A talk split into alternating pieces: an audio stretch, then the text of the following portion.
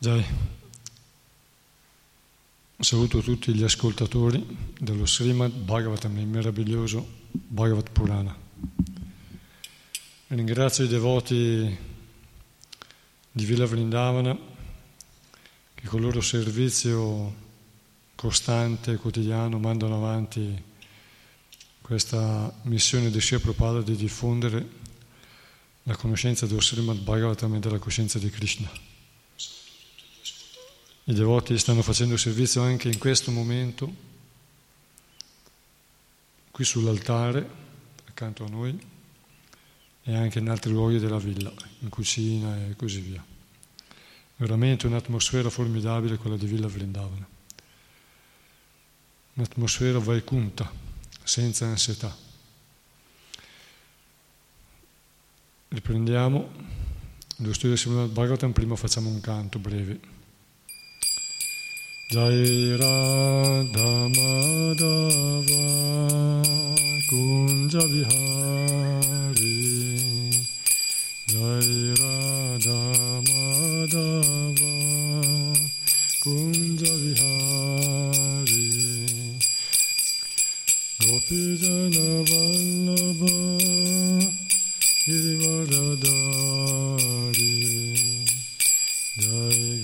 Gopi Jana Vallabha Girivaradari Yashodanandana Vraja Janaranjana Yashodanandana Vraja Janaranjana Yamuna Tira Vanachari Jai Radha Madhava Jayo Kunja Vihari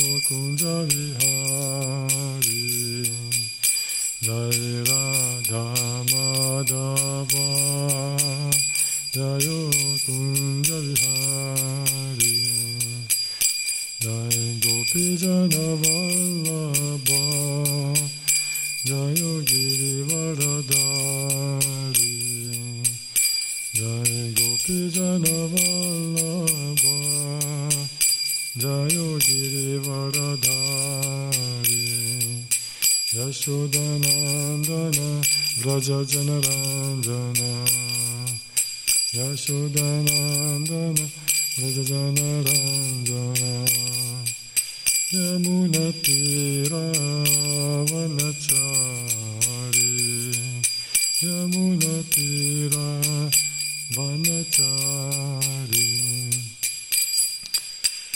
Hare Krishna, Hare Krishna, Krishna Krishna, Hare Hare, Hare Rama, Hare Rama, Rama Rama, Hare Hare, Hare Krishna, Hare Krishna, Krishna Krishna, Hare Hare.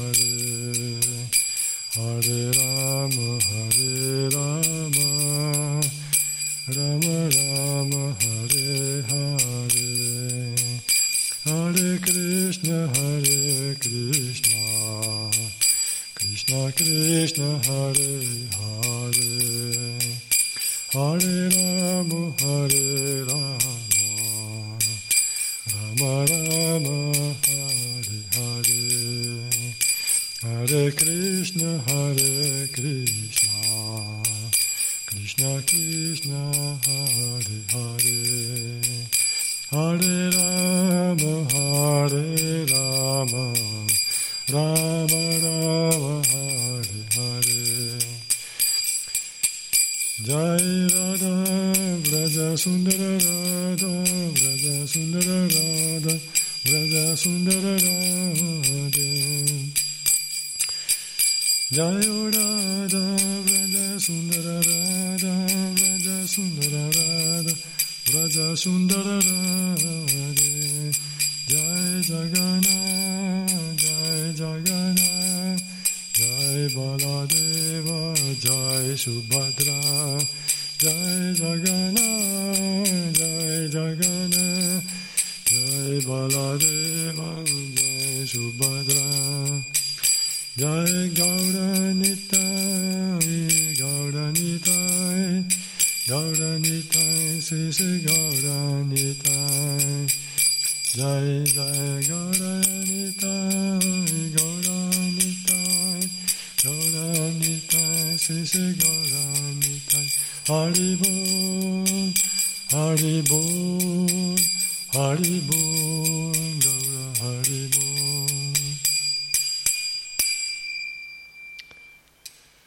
Om Namo Bhagavate Vasudevaya.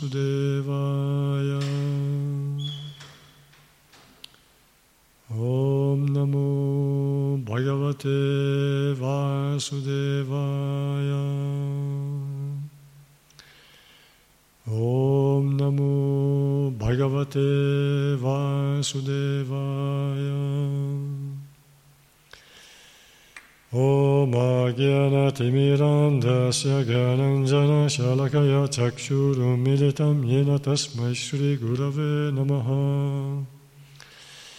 नमो विष्णुपादाय कृष्णप्रेष्ठाय भूताले श्रीमते भक्तिवेदान्तस्वामिनिति नामिने नमस्ते सरस्वतीदेव गौरवाणि प्रचारिणे निर्विशेषशून्यवादि पश्चात्यदेशतारिणे जय श्री कृष्ण चैतन्य प्रभु नित्यानंद श्री अद्वैत गदाधर शिवासरि गौर भक्तवृंद हरे कृष्ण हरे कृष्ण कृष्ण कृष्ण हरे हरे हरे राम हरे राम राम राम हरे हरे वाञ्छकल्पतरुभ्यश्च कृपसिन्धुभ्येव च पातितनं पावनेभ्यो वैष्णवेभ्यो नमो नमः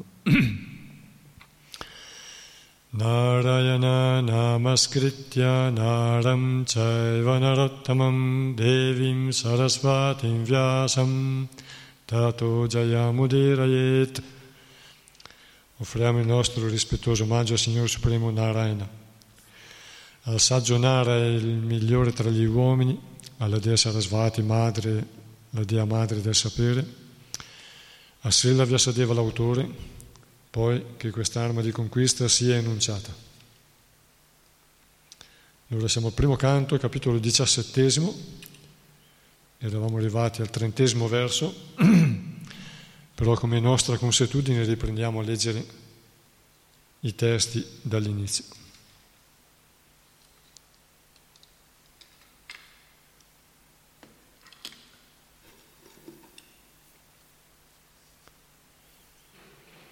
Sutta Goswami disse, giunto in quel luogo, Maharaja Parikshit vide un sudra degradato vestito da re che colpiva con un bastone una mucca e un bue come se non avessero un proprietario. Il bue era bianco come un fiore di loto. Era terrorizzato dal sudra che lo colpiva e stava su una zampa sola tremando e urinando per la grande paura. La mucca è benefica perché da lei si possono trarre i principi religiosi, ma ora era resa povera senza neanche un vitello ed era colpita alle zampe da un sudra. Con le lacrime agli occhi debole e infelice cercava un po' d'erba nei campi. Ben armato di arco e frecce seduto su un carro ornato di basso rilievi d'oro, Maharaja Parikshit parlò al Sudra con voce profonda come il tuono. Chi sei tu?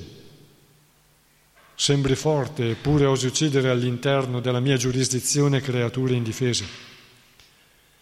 Il tuo vestito ti fa sembrare un uomo divino, un re, ma le tue azioni contrastano con i principi degli kshatriya, nati due volte.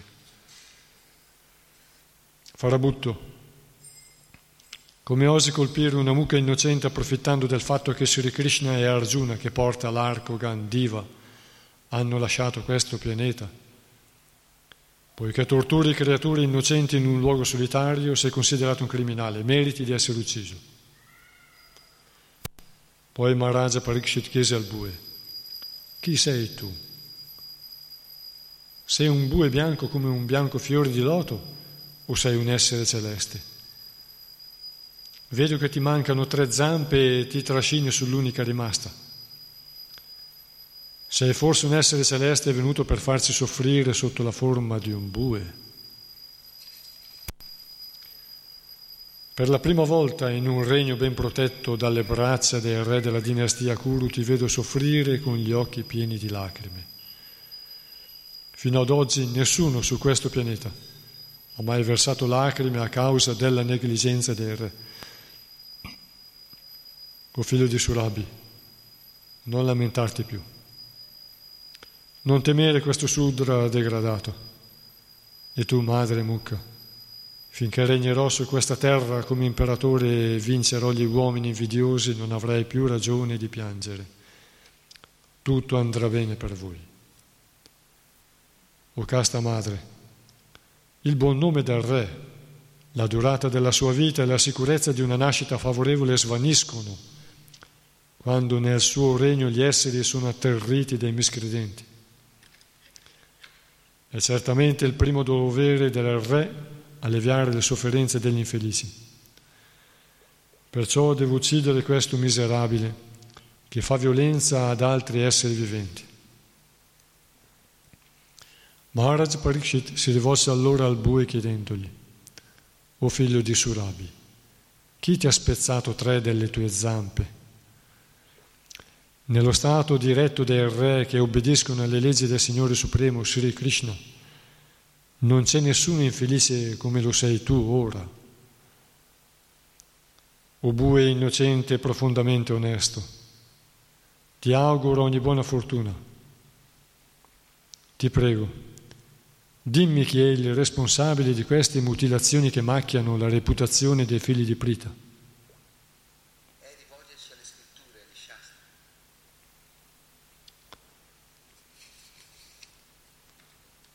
Chiunque faccia soffrire degli esseri innocenti deve temermi in qualsiasi parte del mondo si trovi. Reprimendo i miscredenti senza scrupoli, si porta automaticamente beneficio agli innocenti. Annienterò personalmente ogni essere ribelle che commette offese torturando un innocente, fosse anche un abitante dei cieli coperto di armatura e di gioielli. Il dovere supremo del re è dare ogni protezione alle persone che rispettano la legge e punire coloro che si allontanano dai precetti delle scritture anche in tempi ordinari, fuori da ogni circostanza eccezionale. La religione in persona disse, le tue parole sono degne di un rappresentante della dinastia dei Pandava. Perfino il Signore Supremo Sri Krishna attratto dalle qualità devozionali dei Pandava, accettò di svolgere presso di loro vari compiti come quello di messaggero, o migliore tra gli uomini.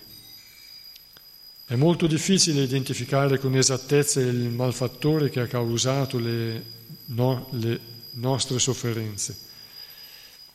Perciò siamo confusi dalle differenti opinioni di filosofi teoretici. Alcuni filosofi che negano ogni forma di dualità, dichiarano che ognuno è responsabile della propria felicità e infelicità. Altri affermano che le potenze sovrannaturali sono responsabili e altri ancora affermano che l'azione è responsabile. I materialisti grossolani infine sostengono che la natura è la causa ultima. Alcuni altri pensatori credono che non sia possibile accertare la causa della sofferenza, né con la ragione né con l'immaginazione, e che non sia possibile neppure esprimerla a parole. O saggio tra i re, giudica tu stesso, esaminando tutto ciò con la tua intelligenza.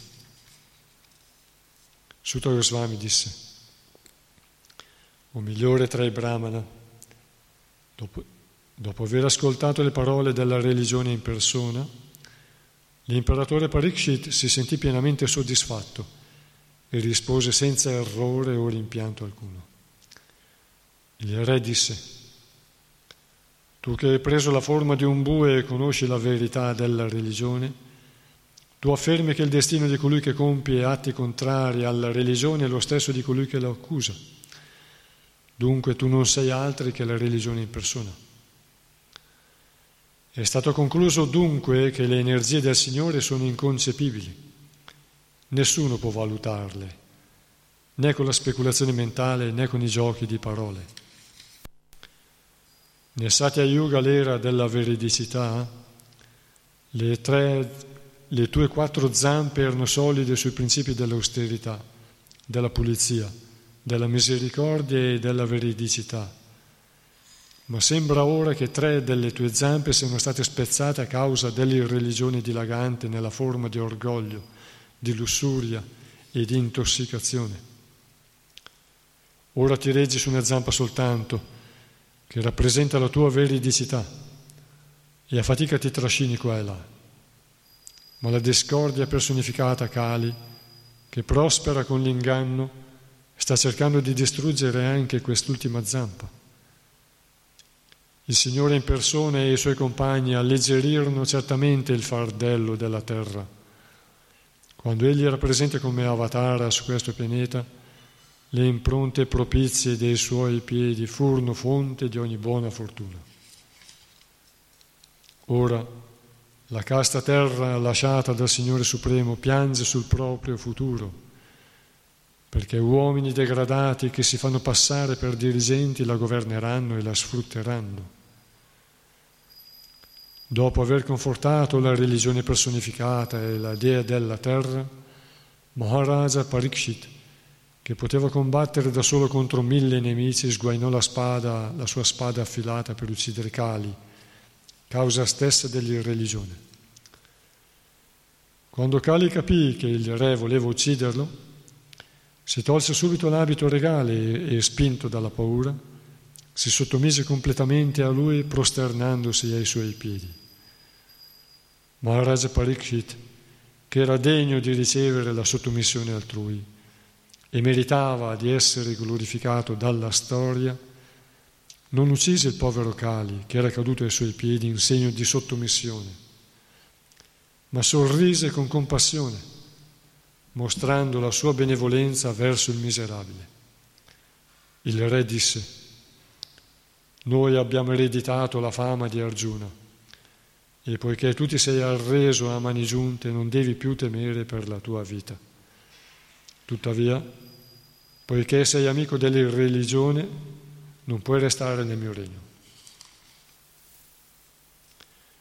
Se lasciamo che Kali, l'irreligione in persona, agisca come un uomo Dio, cioè come un capo di Stato, certamente si moltiplicheranno i principi irreligiosi come l'avidità, la falsità, la disonestà, l'inciviltà, la slealtà, la sfortuna, l'inganno, la discordia e la vanità.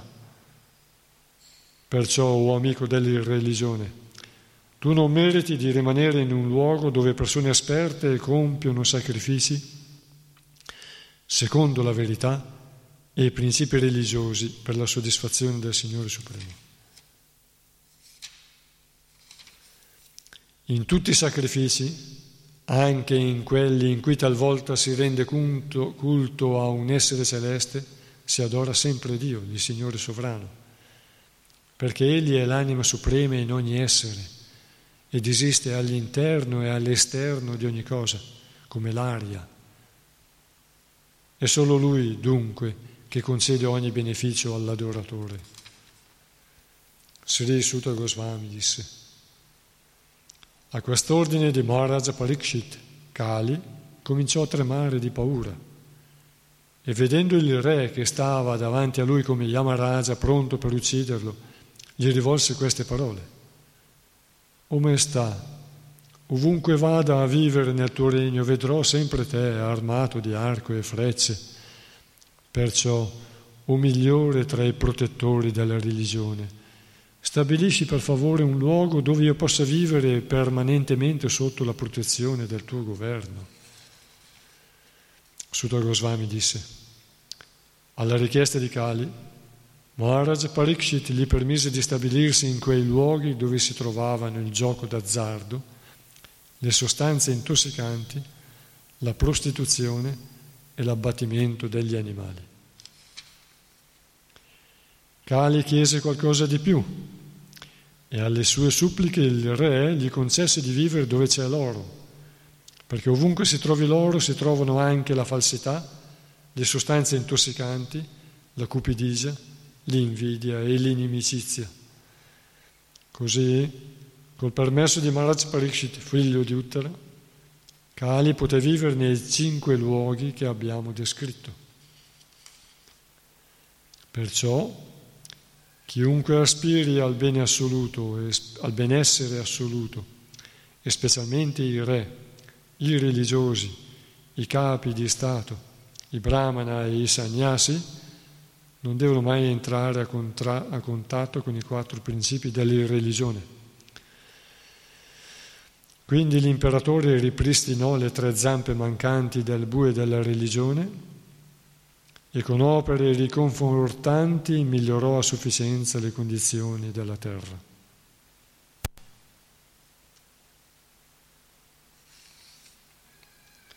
Il fortunato imperatore Maharaj Parikshit a cui Maharaj Yudhishthira aveva affidato il regno di Hastinapura quando volle ritirarsi per vivere nella foresta, governa ora il mondo con grande successo, poiché ha ereditato la gloria delle imprese compiute dal re della dinastia Kuru.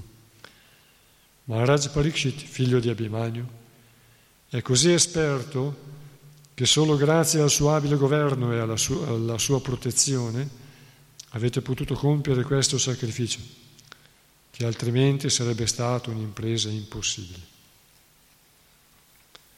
Ecco, ora continuiamo riprendendo dalla lettura del trentunesimo verso. Verso 31.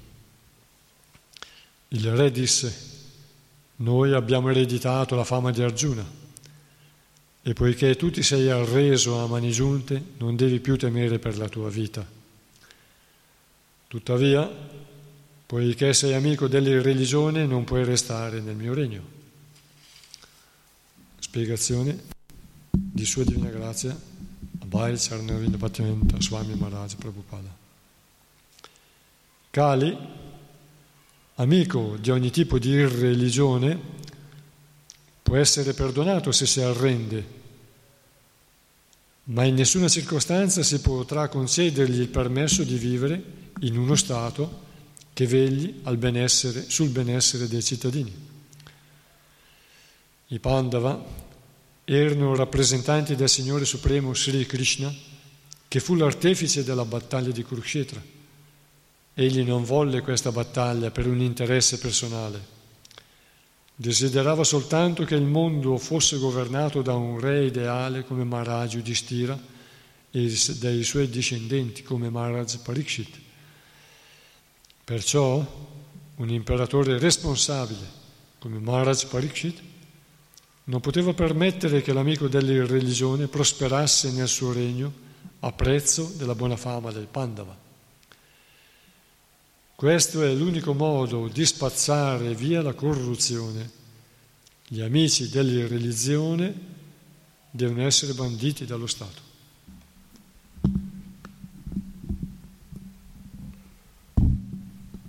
Verso 32. Se lasciamo che Kali, l'irreligione in persona, agisca come un uomo Dio, cioè come un capo di Stato, certamente si moltiplicheranno i principi religiosi come l'avidità, la falsità, la disonestà, l'inciviltà, la slealtà, la sfortuna, l'inganno, la discordia e la vanità. Spiegazione. I principi della religione cioè l'austerità, la pulizia, la misericordia e la veridicità di cui abbiamo già parlato, possono essere adottati dal, dai seguaci di qualsiasi fede.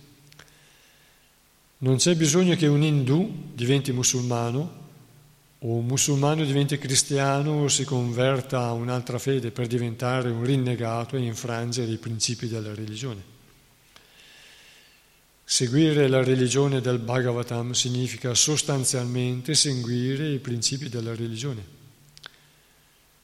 I principi della religione non sono dogmi o principi regolatori di una certa fede. I principi regolatori possono variare secondo le circostanze di tempo e di luogo. La cosa veramente importante è raggiungere il fine della religione. Attaccarsi ai dogmi e alle formule senza approfondire i veri principi è inutile. Uno Stato laico può essere imparziale verso ogni tipo di fede, ma non può ignorare i principi della religione che abbiamo menzionato sopra. Nell'età di Cali, invece, i capi di Stato si mostreranno indifferenti verso questi principi religiosi. Perciò, col loro appoggio, numerosi elementi contrari a questi principi come l'avidità, la falsità, l'inganno e la disonestà appariranno naturalmente. E in queste condizioni una semplice propaganda per fermare la corruzione nello Stato non avrà alcun significato.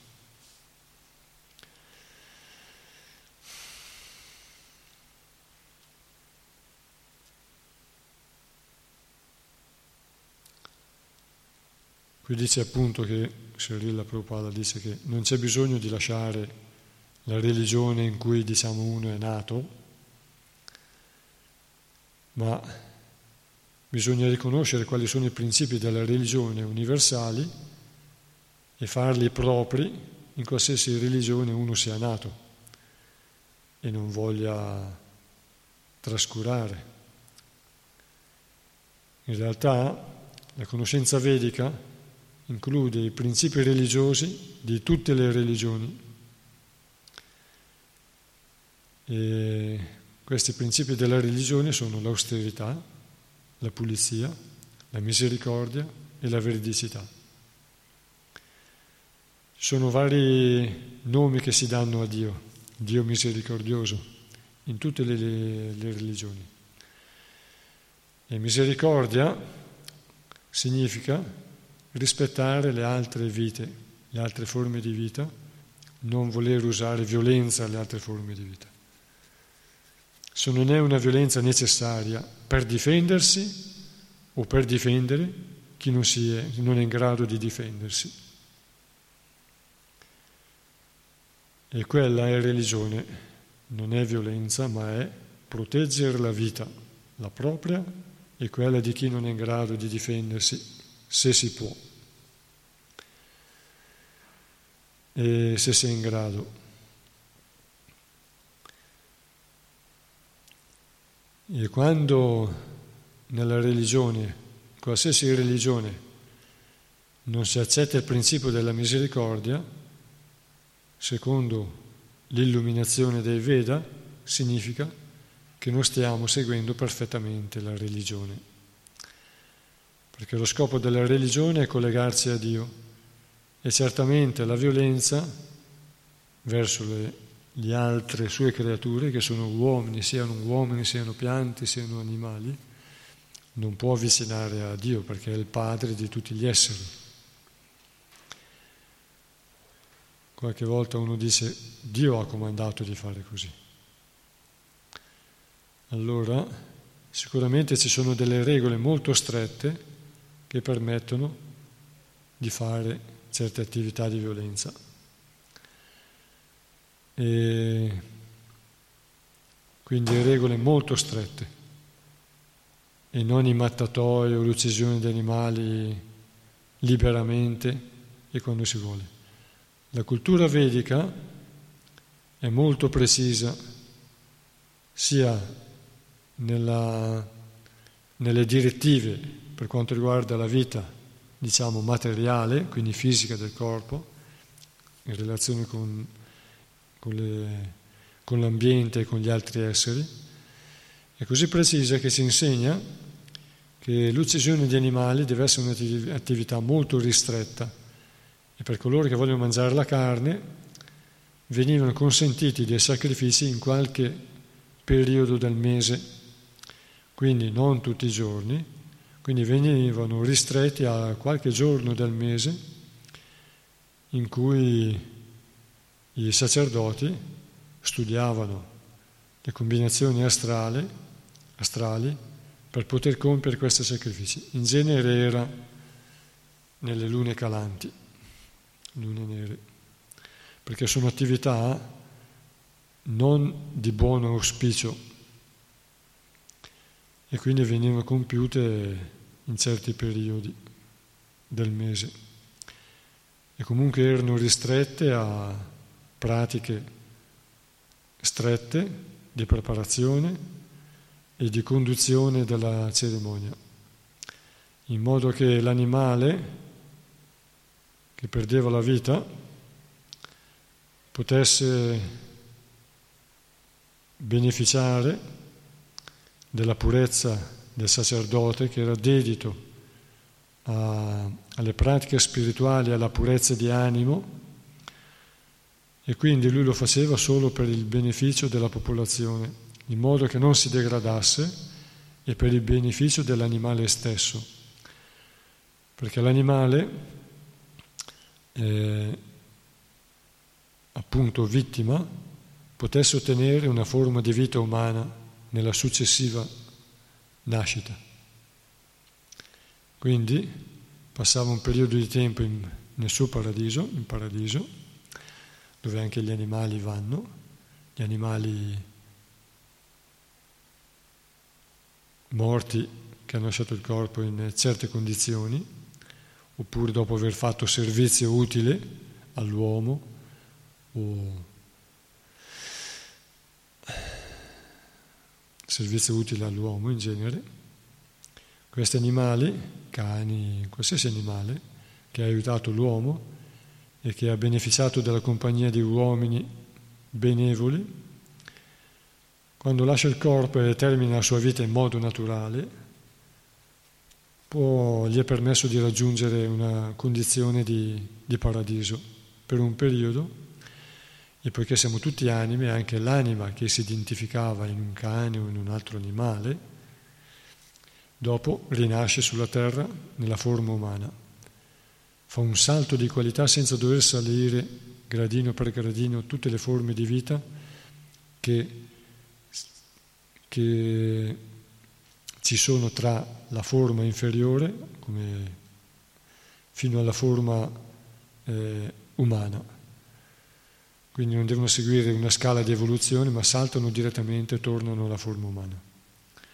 Allora i Brahmana, che mantenevano la loro vita pura, erano ricchi di forza spirituale e di purezza spirituale, erano sempre misericordiosi e lo compivano queste cerimonie per misericordia, per permettere al, all'umanità di non degradarsi e per permettere agli animali di non perdere una vita inutilmente e di conservare la sofferenza nell'aldilà, perché è di dover rinascere poi nella stessa forma, come dicono i Veda, per proseguire le sue esperienze in quella forma di vita, per soddisfare i suoi desideri di vita in quella forma, ma eh, saliva subito al grado di forma umana nella vita successiva, quando ritornava a rinascere in questo mondo. E quindi i Brahmana avevano compassione. La misericordia è, la, è il, uno dei primi principi della religione. Quindi le religioni devono riconoscere la misericordia e la misericordia si manifesta, si dimostra rispettando la vita in tutte le sue forme. L'austerità, ogni religione contiene austerità, pratiche di austerità, se noi guardiamo i cristiani di oggi stanno perdendo le tradizioni originali. Si dice che i primi cristiani fossero vegetariani e che Gesù fosse vegetariano, che non mangiassero la carne. Infatti non è detto da nessuna parte che Gesù mangiasse la carne o avesse mangiato la carne, neanche all'ultima cena. E Quindi l'austerità, fino a qualche decennio fa, anche per i cristiani, era, consisteva nella preparazione alla, alla Pasqua, in un periodo che si chiamava Quaresima. Durante la Quaresima ci si sforzava di, di astenersi da, dalle attività del godimento dei sensi e addirittura di, si praticava il digiuno. Io ho sentito dire di pane e acqua. Si praticavano 40 giorni di digiuno pane e acqua, non si mangiava la carne. Col tempo poi è stata abbandonata la, l'astensione da mangiare carne durante la Pasqua. E è rimasto solo il venerdì, venerdì che commemora il venerdì santo quando Gesù è, in, è stato messo in croce. E allora durante il venerdì si mangia il pesce che è considerato infatti meno colpevole della, dell'uccisione di animali a sangue caldo. E si è andati sempre più annacquando e riducendo le austerità. misericordia, austerità, la pulizia, il sesso illecito. Il sesso illecito è, è quello che è compiuto al di fuori del matrimonio e lo dirà Prabhupada nei prossimi versi, molto chiaramente. Al di fuori del matrimonio è con l'accettazione di, di fare figli. Poi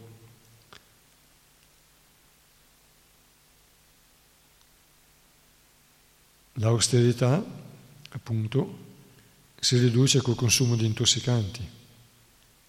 E la veridicità. La veridicità vuol dire la capacità di essere coerenti con, le, con il pensiero e con l'azione e di seguire gli ordini delle scritture, quindi di, di imparare a uniformarsi ai precetti delle scritture. Verso 33. Perciò, o amico della religione, tu non meriti di rimanere in un luogo dove persone esperte compiono sacrifici secondo la verità e i principi religiosi per la soddisfazione del Signore Supremo. Ah, stavo dicendo che gli animali che non ottengono il beneficio di un'elevazione dopo la morte, ma vengono immolati in tempo eh, non adatto, perché si spiegava qui che in base alla conoscenza di Veda sappiamo che le, le influenze della natura materiale, virtù, passione e ignoranza si si susseguono nelle varie ore della giornata. E quindi il Brahmana conosce ogni cosa, conosce anche il tempo in cui fare le varie cerimonie, che sia il matrimonio, che sia ogni, ogni cerimonia. E studia, lo calcola. Quindi coloro che pensano di uccidere animali e con una semplice formula di mandarli in paradiso non è sicuro. E cosa insegna il Veda? Che quando l'animale non otteneva il beneficio della forma umana nella sua vita futura, allora si poteva considerare in questo modo fallito il sacrificio vedico. E l'ufficiante, quindi il sacerdote, e colui per il quale era, era eh, svolto il sacrificio, si procuravano un karma che li avrebbe portati all'inferno. E l'animale aspetta, colui che l'ha ucciso, al suo momento della morte lo aspetta di là. E dicono i Veda, gli animali con corna, unghie, zanne di acciaio, di ferro, eh, sto, eh, strappano la carne, pungono, infilzano l'anima di colui che li ha uccisi.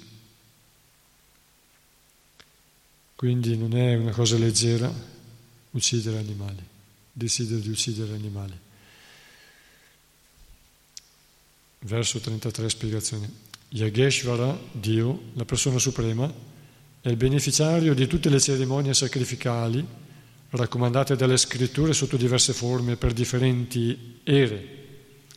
In altre parole, sacrificare significa accettare la supremazia del Signore e agire in modo che Egli sia soddisfatto sotto ogni aspetto.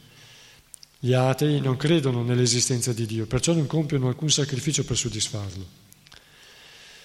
Qualunque luogo o stato si accetti Qualunque luogo o stato dove si accetti la supremazia del Signore e gli, e gli si offrono sacrifici è chiamato Brahma Avarta. Esistono differenti paesi in differenti parti del mondo e i sacrifici destinati a soddisfare il Signore Supremo possono variare per ognuno di essi. Ma il punto centrale di tutti questi sacrifici è messo in luce nel Bhagavatam ed è la veridicità. Il principio fondamentale della religione è la veridicità Il fine ultimo di tutte le religioni è soddisfare il Signore. Nell'età di Kali, il sacrificio universale è Sankirtana Yajna. Questa è l'opinione saggi, dei saggi esperti che sanno come diffondere la pratica del Yajna. Sri Chaitanya predicò questo metodo di Yajna e questo verso dello Srimad Bhagavatam ci fa capire che il Sankirtana Yajna può essere compiuto in qualunque luogo per respingere l'influenza di Kali e sottrarre l'umanità agli effetti di questa età. Quindi ci sono molti sacrifici che un uomo dovrebbe compiere per eh, pagare i suoi debiti e per purificarsi e molti sacrifici dovrebbe compiere. Però il sacrificio per questa era è molto facile alla portata di tutti. Basta compiere il Sankirtana Yagya. Yagya vuol dire sacrificio, offerta in sacrificio. E Sankirtana quindi, San Kirtana, il canto insieme, San, con, insieme agli altri, il canto insieme ad altri, quindi uno canta e gli altri rispondono, cantando i santi nomi di Dio. Eh, Sri Chaitanya Mahaprabhu insegnò eh, specificamente questi nomi, anche se ne esistono molti, però specificò esattamente questi nomi, Hare Krishna e Rama insegnò il metodo Sankirtana, che è il canto di questi nomi, Hare Krishna, Hare Krishna, Krishna Krishna, Hare Hare, Hare Rama, Hare Rama, Rama Rama, Hare Hare. Il beneficio si ha anche se si canta individualmente, anche mentalmente o sottovoce, mentre si fanno varie, le varie cose della, della giornata, però se si canta insieme e si dedica questa, questo canto al Signore Supremo, questo canto diventa come un sacrificio, un'offerta in sacrificio e purifica l'atmosfera contaminata di Kali Yuga e dà beneficio a chi lo fa, a chi lo compie, a chi partecipa e a, e a tutto l'intorno. Verso 34. In tutti i sacrifici, anche in quelli in cui talvolta si rende culto a un essere celeste, si adora sempre Dio, il Signore sovrano perché Egli è l'anima suprema in ogni essere ed esiste all'interno e all'esterno di ogni cosa come l'aria. È solo Lui dunque che concede ogni beneficio all'adoratore. Spiegazione di Srila Prabhupada. Anche se si adorano esseri celesti come Indra e Chandra con offerta di sacrifici, in realtà il risultato di questi sacrifici viene concesso dal Signore Supremo, che è l'unico a dare ogni beneficio all'adoratore gli esseri celesti, anche se vengono adorati, non possono fare nulla senza l'approvazione del Signore, perché è Lui l'anima suprema in tutti gli esseri mobili e immobili. Nella Bhagavad Gita 9.23 il Signore lo conferma con il seguente shloka. Yepi anya devata bhakta yajante shraddayam vitaha tepi mam evakunteya yajanti avidi purvakam o figlio di Kunti, tutto ciò che un uomo sacrifica agli esseri celesti è destinato a me soltanto, ma è offerto senza vera comprensione. Il Signore Supremo è uno solo senza secondi. Non c'è altro Dio all'infuori del Signore ed Egli trascende eternamente la creazione materiale. Tuttavia, molte persone adorano, molte persone adorano gli esseri celesti come il Sole, la Luna e Indra, che sono soltanto agenti del Signore Supremo in questo mondo. Questi esseri celesti sono manifestazioni indirette del Signore Supremo e incarnano alcune sue qualità. Un vero saggio o un devoto conosce la posizione di ogni essere, perciò adora direttamente il Signore Supremo senza lasciar, lasciarsi sviare dalle sue manifestazioni qualitative in questo mondo. Invece, coloro che non si trovano a questo livello di conoscenza adorano gli esseri celesti, ma la loro adorazione manca di solennità perché è irregolare. È sbagliato, qui fare, si può fare un punto, è sbagliato dire il mio Dio, il tuo Dio. È sbagliato dire il mio Dio vuole così, posso uccidere, il mio Dio è meglio del tuo, il mio è Dio, non il tuo. È sbagliato, perché Dio è misericordioso, Padre di tutti gli esseri, è eterno, è sì onnipotente, è onnisciente, conosce ogni cosa, ma quando dice eh, fate questo agli altri che non sono come voi, non è Dio. Dio non pensa così. I Veda ci insegnano che Krishna è l'aspetto supremo di Dio, ma esistono molte manifestazioni che operano per Lui in questo mondo, molti esseri celesti. Sappiamo che gli esseri celesti hanno una personalità che non è suprema, assoluta, libera da difetti, come lo è il Signore Supremo, che è il creatore di tutti gli esseri celesti. Quindi, come dice Srila Prabhupada, conoscere la posizione di ogni essere è importante, senza lasciarsi sviare dalle sue manifestazioni qualitative in questo mondo. Quindi, Krishna dice nella Bhagavad Gita, io dall'interno del suo cuore rendo forte la sua fede per una particolare divinità, perché egli è distaccato, non è un Dio geloso, non è possessivo, è distaccato e ama e poiché ama lascia la libertà. Non è per niente geloso al punto tale che quando un uomo, un essere umano, sviluppa una fede per un particolare, un particolare aspetto di Dio, un particolare nome di Dio, una particolare manifestazione di Dio, che si qualifica in un certo modo secondo le, le scritture di, di ogni religione, e gli rende forte la sua fede dall'interno del suo cuore. Perché Egli non critica nessuna religione, ma permette a ognuno di evolversi dal livello in cui si trova seguendo una particolare religione. E ovviamente non ci deve essere interferenza umana, ma ognuno deve rispettare il percorso religioso degli altri, perché è un discorso tra il sé e Dio. Quindi ognuno è responsabile per sé e ovviamente la libertà non lede la libertà degli altri.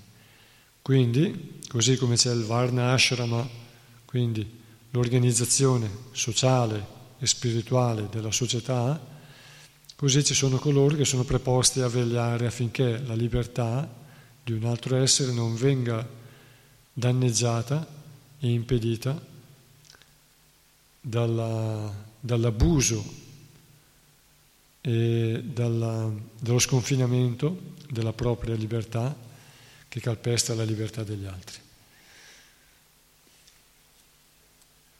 Quindi Krishna, diciamo Dio, la persona suprema, è libera da difetti, non è geloso, è molto condiscendente. Ovviamente si dà delle istruzioni per non degradarsi nell'esistenza materiale. Ci dà delle istruzioni per non degradarsi e per non finire in una forma di vita inferiore o diciamo almeno all'inferno. Comunque la realtà della vita in una forma di vita inferiore a quella umana è la conseguenza della vita e del ritor- della vita all'inferno e del ritorno dall'inferno quando si ritorna a nascere in questo mondo. Verso 35. Sri Sutta Goswami disse, a quest'ordine di Maharaj Parikshit, Kali cominciò a tremare di paura e vedendo il re che stava davanti a lui come Yamaraja pronto per ucciderlo, gli rivolse queste parole. Spiegazione. Il re era pronto a uccidere Kali immediatamente se avesse disobbedito al suo ordine Altrimenti non aveva niente in contrario a lasciargli continuare la sua esistenza. Kali, da parte sua, dopo aver cercato di fuggire alla punizione in vari modi, decise di arrendersi al re e cominciò a tremare per paura di perdere la vita. Il re o il capo di Stato deve essere così forte da poter stare davanti a Kali come la morte personificata, Yamaraja. Ognuno deve obbedire agli ordini del re, altrimenti rischia la vita. Questo è il modo di governare gli agenti di Kali. Questo è il modo di governare gli agenti di Kali che turbano la vita tranquilla dei cittadini di uno Stato. Verso 36.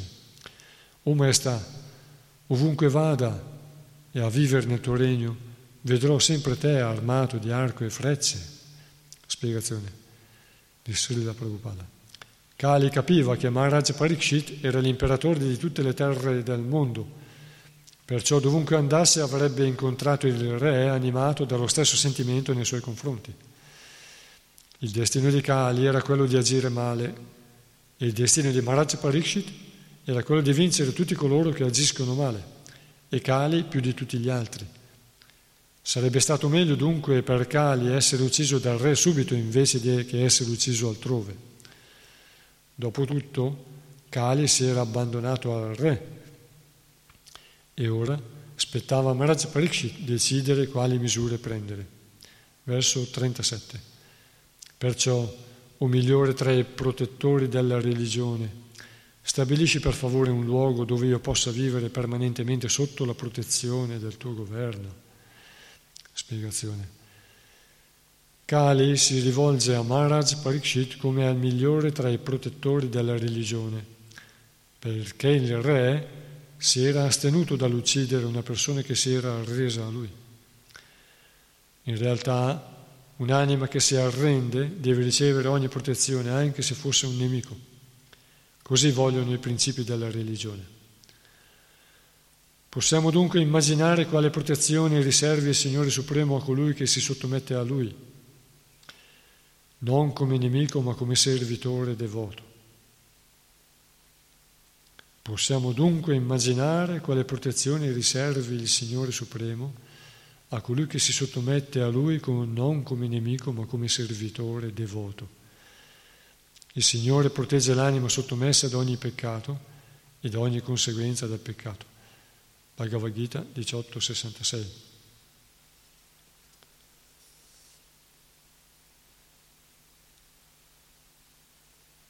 Sarva dharmam parityaja mamekam sharanam vraja aham sarva papebhyo mukshayishami ma sucha semplicemente sottomettiti a me e io ti libererò da ogni conseguenza dei tuoi peccati. Non temere. Verso 38. Parola di Krishna. Verso 38. Sutta Goswami disse, alla richiesta di Kali, Maharaj Parikshit gli permise di stabilirsi in quei luoghi dove si trovava nel gioco d'azzardo le sostanze intossicanti, la prostituzione e l'abbattimento degli animali. Spiegazione.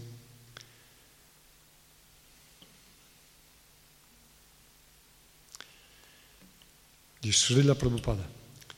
I principi basilari della religione, cioè l'orgoglio, la prostituzione, gli intossicanti e la falsità, distruggono i quattro principi della religione, cioè l'austerità, la pulizia, la misericordia e la veridicità.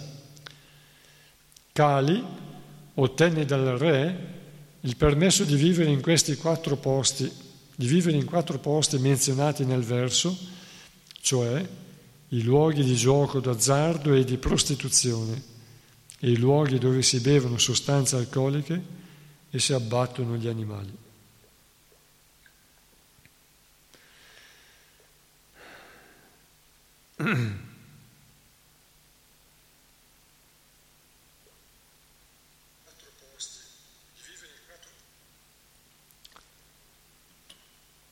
Srila Jiva Goswami afferma che bere sostanze alcoliche al di fuori dei principi delle scritture, ad esempio, senza compiere il Sautramani Yagya, unirsi a una donna fuori dal matrimonio e uccidere animali contro i precetti delle scritture, sono tutte pratiche contrarie alla religione. Vedete? Anche qui dice uccidere animali contro i precetti delle scritture, quindi non nei tempi appropriati, nei luoghi appropriati e non condotti dalle persone appropriate che sanno considerare il tempo, luogo e le circostanze in cui compiere le attività. Quindi Brahmana. E non ognuno a casa sua o nella, in un luogo organizzato per l'uccisione di animali in modo sistema, sistematico, come i mattatori. I Veda tracciano due vidazioni, una per i pravritta, coloro che ricercano il piacere materiale, e l'altra per i nivritta, coloro che cercano di liberarsi dai legami della materia. I Veda ingiungono ai pravritta di regolare le loro attività per avvicinarsi gradualmente al sentiero della liberazione.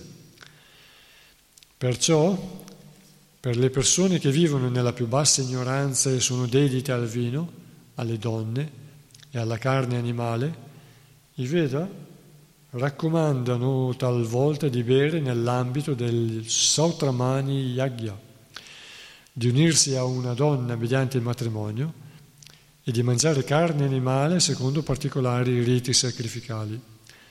Dobbiamo capire tuttavia che queste ingiunzioni vediche sono dirette soltanto a una classe particolare di uomini e non a tutti, poiché fanno parte degli insegnamenti dei Veda, queste attività non sono considerate dharma o irreligiose, quando sono compiute dai pravritta a cui sono destinate.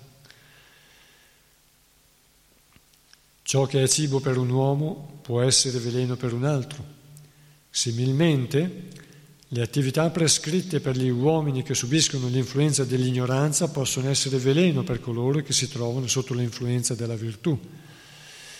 Srila Jiva Goswami Prabhu afferma dunque che non bisogna mai considerare a, a dharma o irreligiose le attività che le scritture raccomandano a una certa classe di uomini. Ma queste attività in sé sono effettivamente a dharma e non devono mai essere incoraggiate. Ma queste attività in sé sono effettivamente a dharma e non devono mai essere incoraggiate.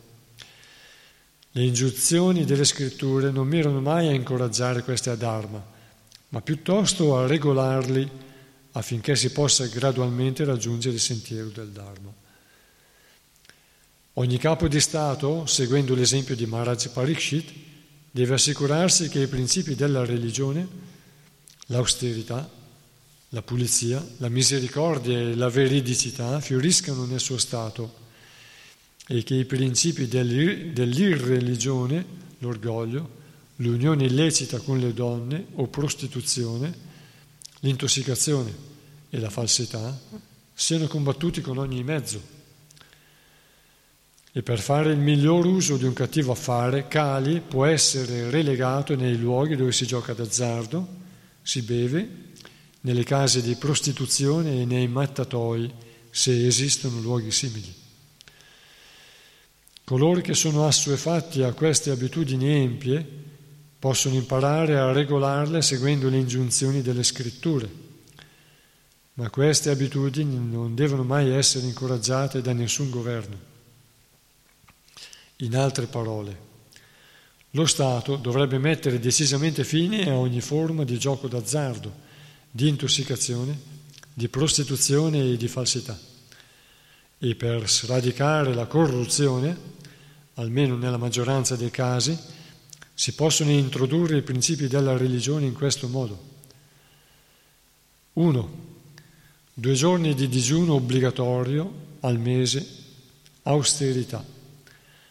Anche solo dal punto di vista economico, questi due giorni di digiuno al mese faranno risparmiare allo Stato tonnellate di cibo senza contare che influiranno molto favorevolmente sulla salute generale dei cittadini. 2.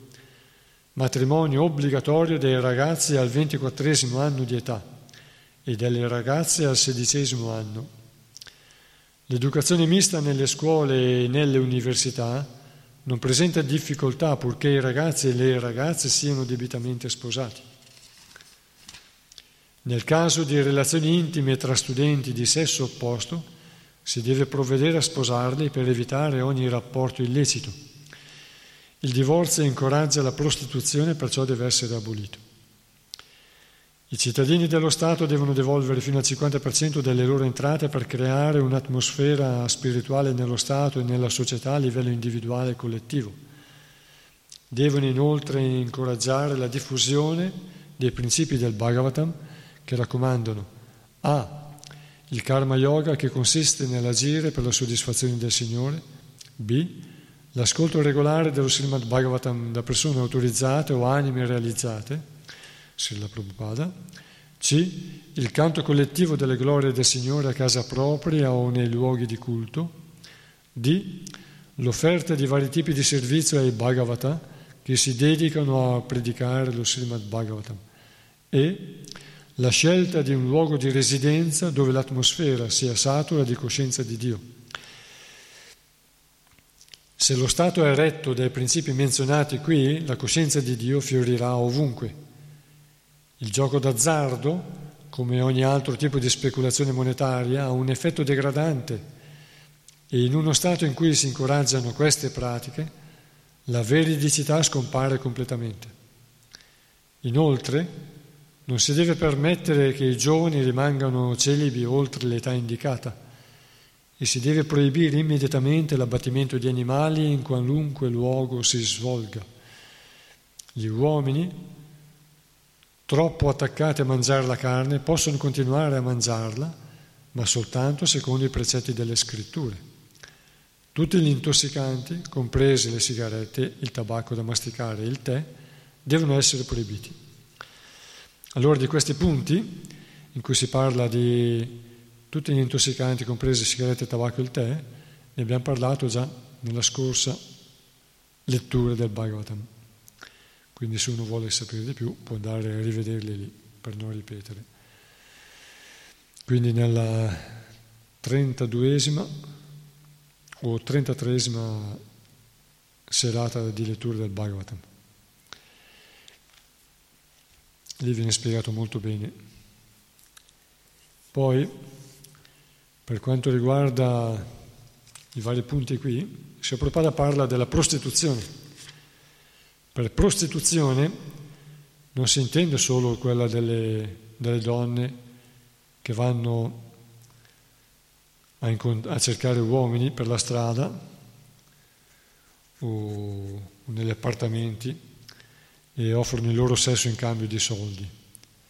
Non è solo quella la prostituzione. La prostituzione al giorno d'oggi è molto incoraggiata dal fatto che le ragazze non sono più assistite, ma c'è un'educazione voluta da decenni che permette la promiscuità e la perdita di valore personale, sia per l'uomo che per la donna. Quindi la donna va in cerca di compagni sempre nuovi e questa è paragonata alla prostituzione, perché la donna perde il valore, il grande valore che ha in se stessa. E anche l'uomo che, tradu- che tradisce la moglie perde le qualità nobili che lui dovrebbe mostra- mostrare o che lui ha. E si dice, come dicevamo la volta scorsa, in base a quello che ho preso dai Veda, dalla cultura vedica, dagli insegnamenti, che la donna è sostegno dell'uomo e l'uomo è sostegno della donna. L'uomo protegge la donna. Cosa significa proteggere? Non significa proteggerla dalle aggressioni soltanto, ma significa assisterla e proteggerla dal non deviare. Così la donna deve fare anche per l'uomo, deve proteggerlo dal non deviare. E quindi l'uomo e la donna devono avere molta confidenza ognuno nell'altro e molta fiducia e confidenza e fare in modo di essere ognuno il sostegno degli altri, dell'altro o l'una dell'altro o l'uno dell'altra, eh, sostegno in tutti i sensi. Qui dice alcune cose, si Prabhupada, dà delle direttive che sembrano un po', diciamo, molto strette, non un po', molto strette. Sappiamo che eh, il valore di un matrimonio felice è, è un valore incalcolabile, impagabile.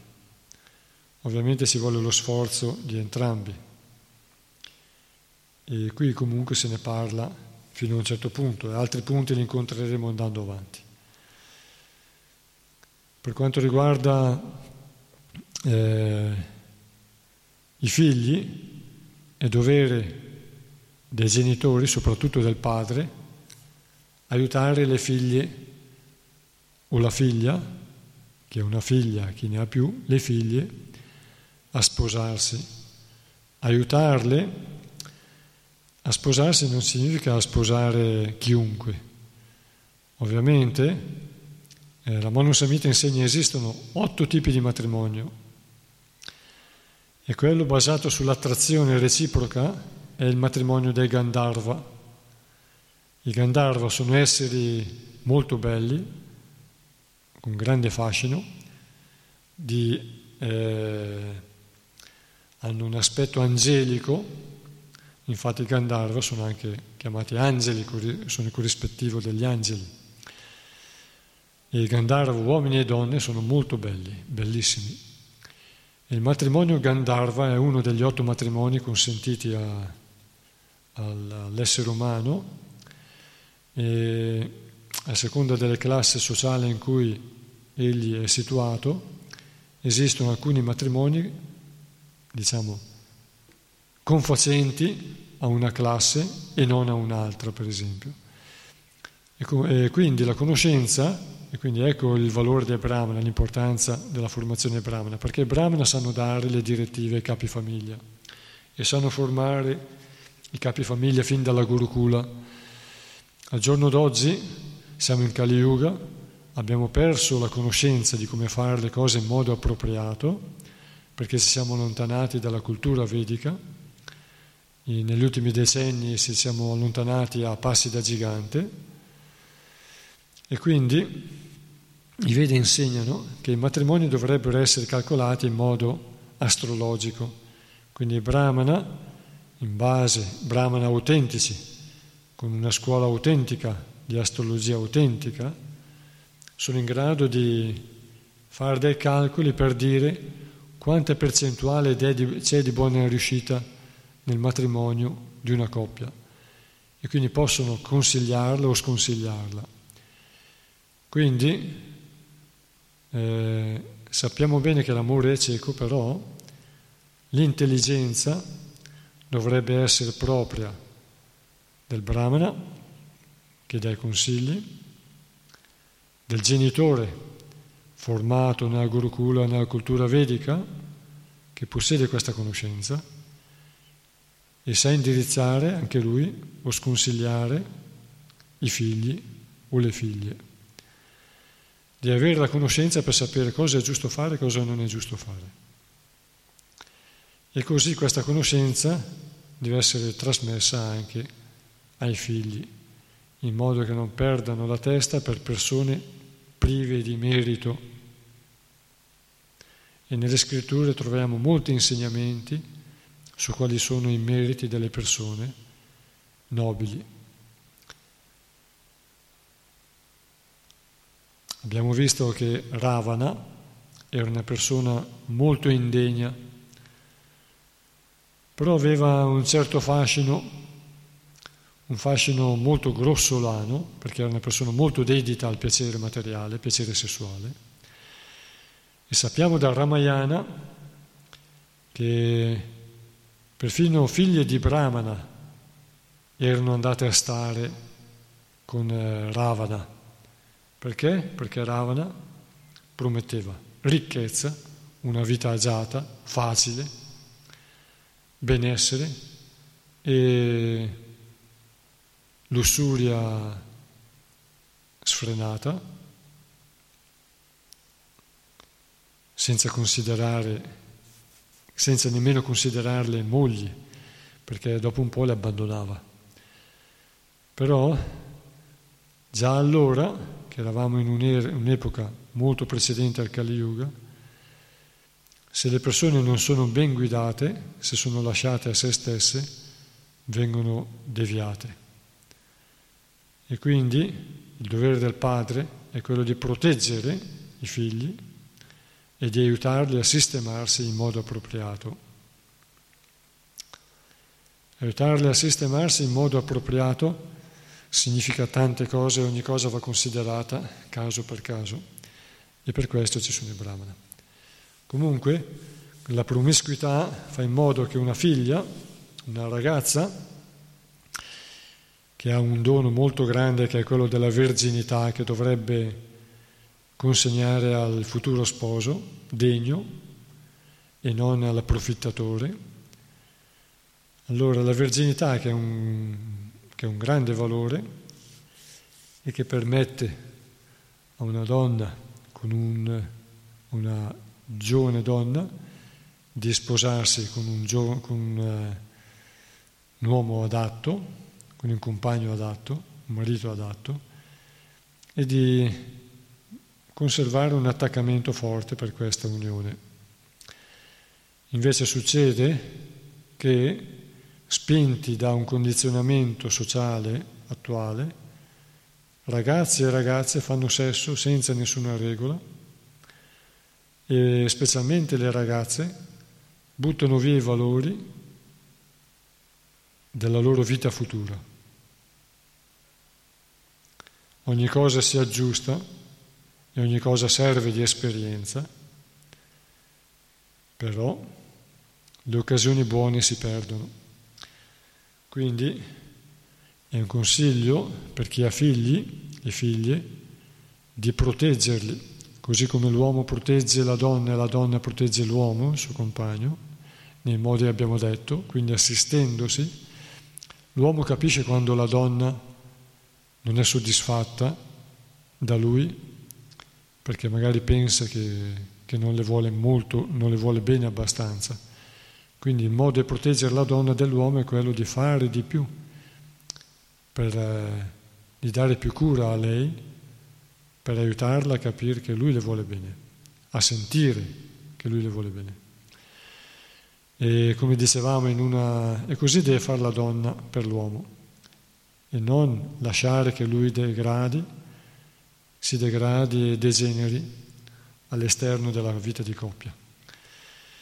E come dicevamo, appunto i matrimoni vanno calcolati, considerati in base a, a ciò che non si vede, quindi le qualità concesse, condizionate da, dal piano astrale al momento della nascita, sono, sono eh, condizioni che non si vedono se non da, dal genitore, magari che conosce perfettamente, che conosce abbastanza bene il carattere dei figli.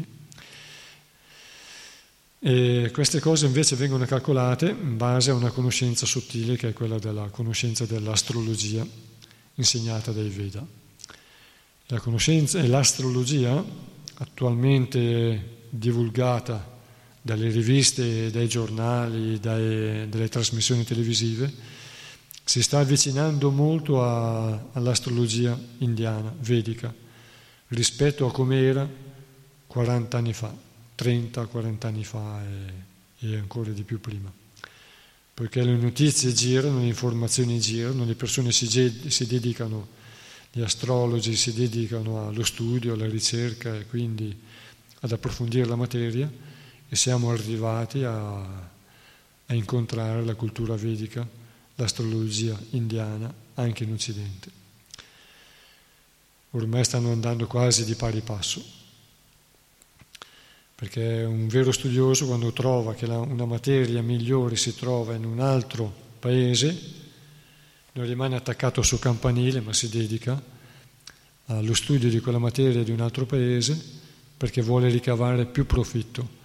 Ed ecco dunque che gli astrologi occidentali hanno accolto l'astrologia in, eh, vedica e la stanno facendo propria e quindi si sta andando quasi pari passo tra l'astrologia vedica e quella occidentale. E ci stiamo avvicinando sempre più.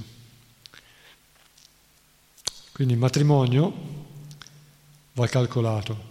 A volte si vede in alcune tradizioni in cui i matrimoni vengono combinati, nella cultura musulmana, anche in quella hindu, matrimoni vengono combinati ma senza considerare una, senza delle le giuste considerazioni di un bravo astrologo, e allora si mettono insieme un ragazzo e una ragazza, un uomo e una, una ragazza, un uomo e una donna.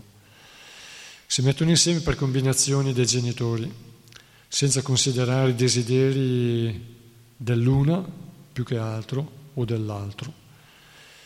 E allora per esperienza conosco vicende di uomini che hanno cercato di proteggere in tutti i modi la propria moglie, la moglie e però non sono riusciti a trattenerla, perché bisogna considerare che esistono vari tipi di matrimoni in base alle tendenze naturali delle persone e vanno riconosciute queste tendenze naturali in, modo che anche se un matrimonio, uno degli otto matrimoni che è fatto per, combina, per combinazione dai genitori o dai brahmana, anche quei matrimoni per funzionare devono essere fatti in base a una conoscenza della materia e non semplicemente da un'osservazione esterna.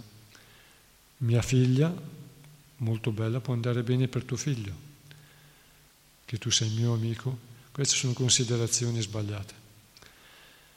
Può andare bene, può andare male, se la combinazione non è basata su tendenze e affinità elettive della coppia.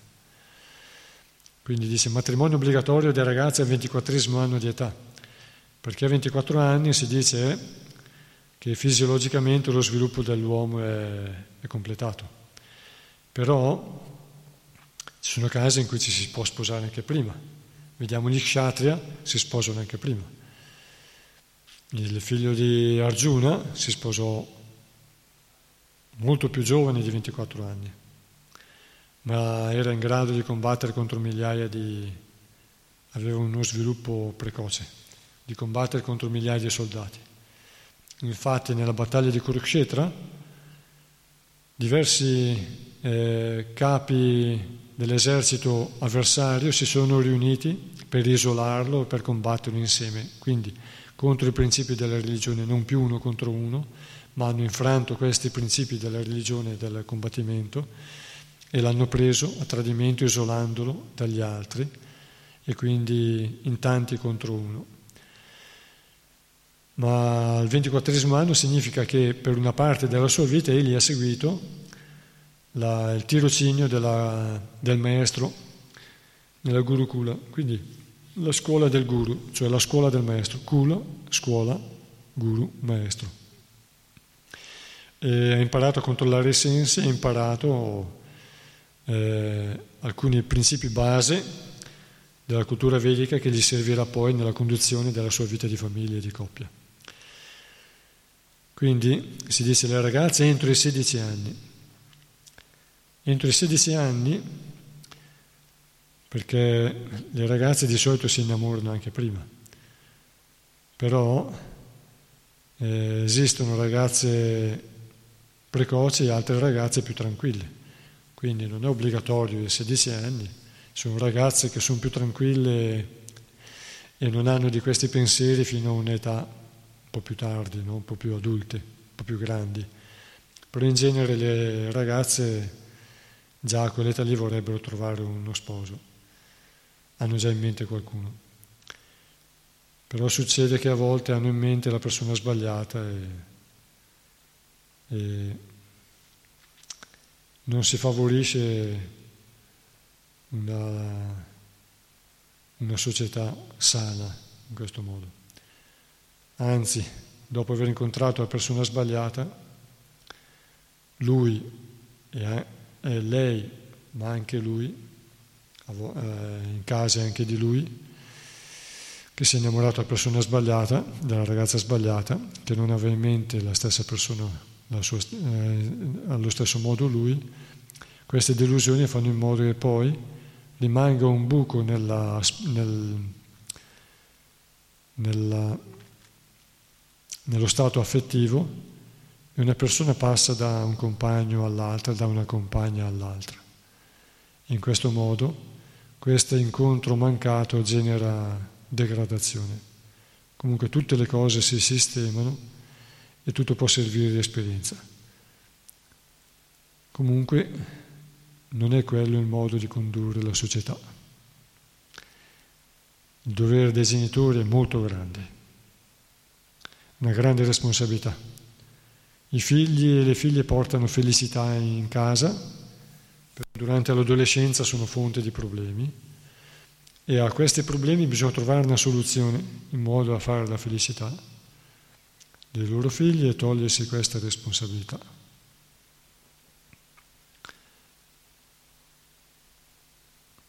Cioè assolvere al compito di queste responsabilità. Il divorzio incoraggia la prostituzione. Divorzio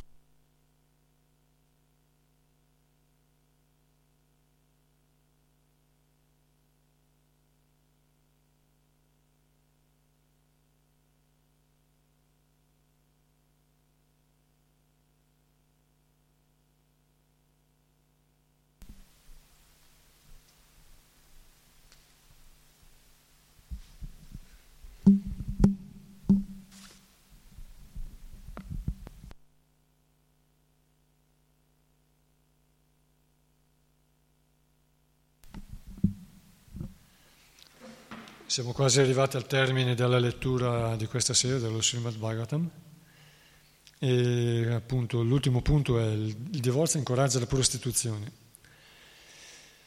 e la promiscuità di cui parlavamo prima riguardo le ragazze e i ragazzi spinge a una degradazione che è pari alla prostituzione. Prostituzione non significa solo le ragazze o le donne per strada, ma anche anche coloro che lo fanno così, senza, senza più rispetto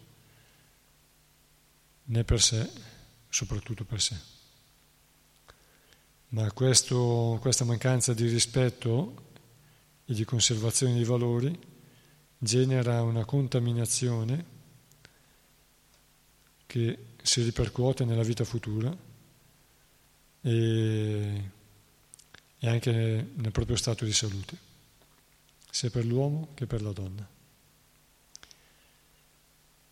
Comunque il divorzio, considerando che tante volte i matrimoni vengono fatti con persone non giuste e senza una vera attrazione, vera affinità, un'attrazione spontanea e affinità, e senza la formazione prematrimoniale, quindi lo sviluppo di qualità personali, può causare poi dei problemi.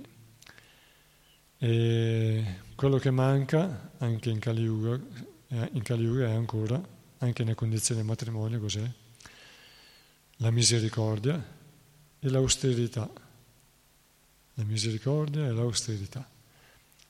Perché la misericordia è quella che fa perdonare e riprendere da capo, e quindi la tolleranza, il desiderio di aiutare, la compassione, quindi pensare a proteggere invece che condannare, e l'austerità. L'austerità è, la base su cui sopravvive appunto la tolleranza, il sacrificio. La tolleranza è basata su una forma di austerità. In questo modo si va avanti. Il divorzio era molto raro nei decenni scorsi, per quanto riguarda anche ad esempio i miei genitori. quindi si parla di decenni fa. In genere il divorzio era molto raro. Si è arrivati al, al referendum sul divorzio nel 74, mi sembra, quindi più di 40 anni fa. Prima il divorzio, non che non esistessero le separazioni, ma erano molto rare, ma nessuno pensava a separarsi, specialmente quando ci sono i figli di mezzo. Al giorno d'oggi si è arrivati al divorzio molto facile, anche con i figli, dovuto a varie condizioni di indipendenza, anche economica. E comunque sono a volte causati da matrimoni fatti senza le giuste considerazioni. Ci fermiamo qui, siamo arrivati a, ad aver letto il verso 38, continueremo col verso 39 per grazia di Krishna. Grantaraj Srimad Bhagavatam Ki Jai Srila Prabhupada Ki Jai Om Parangurave Namaha. L'avevo detto che questi sono temi molto impegnativi. Jai Hare Krishna.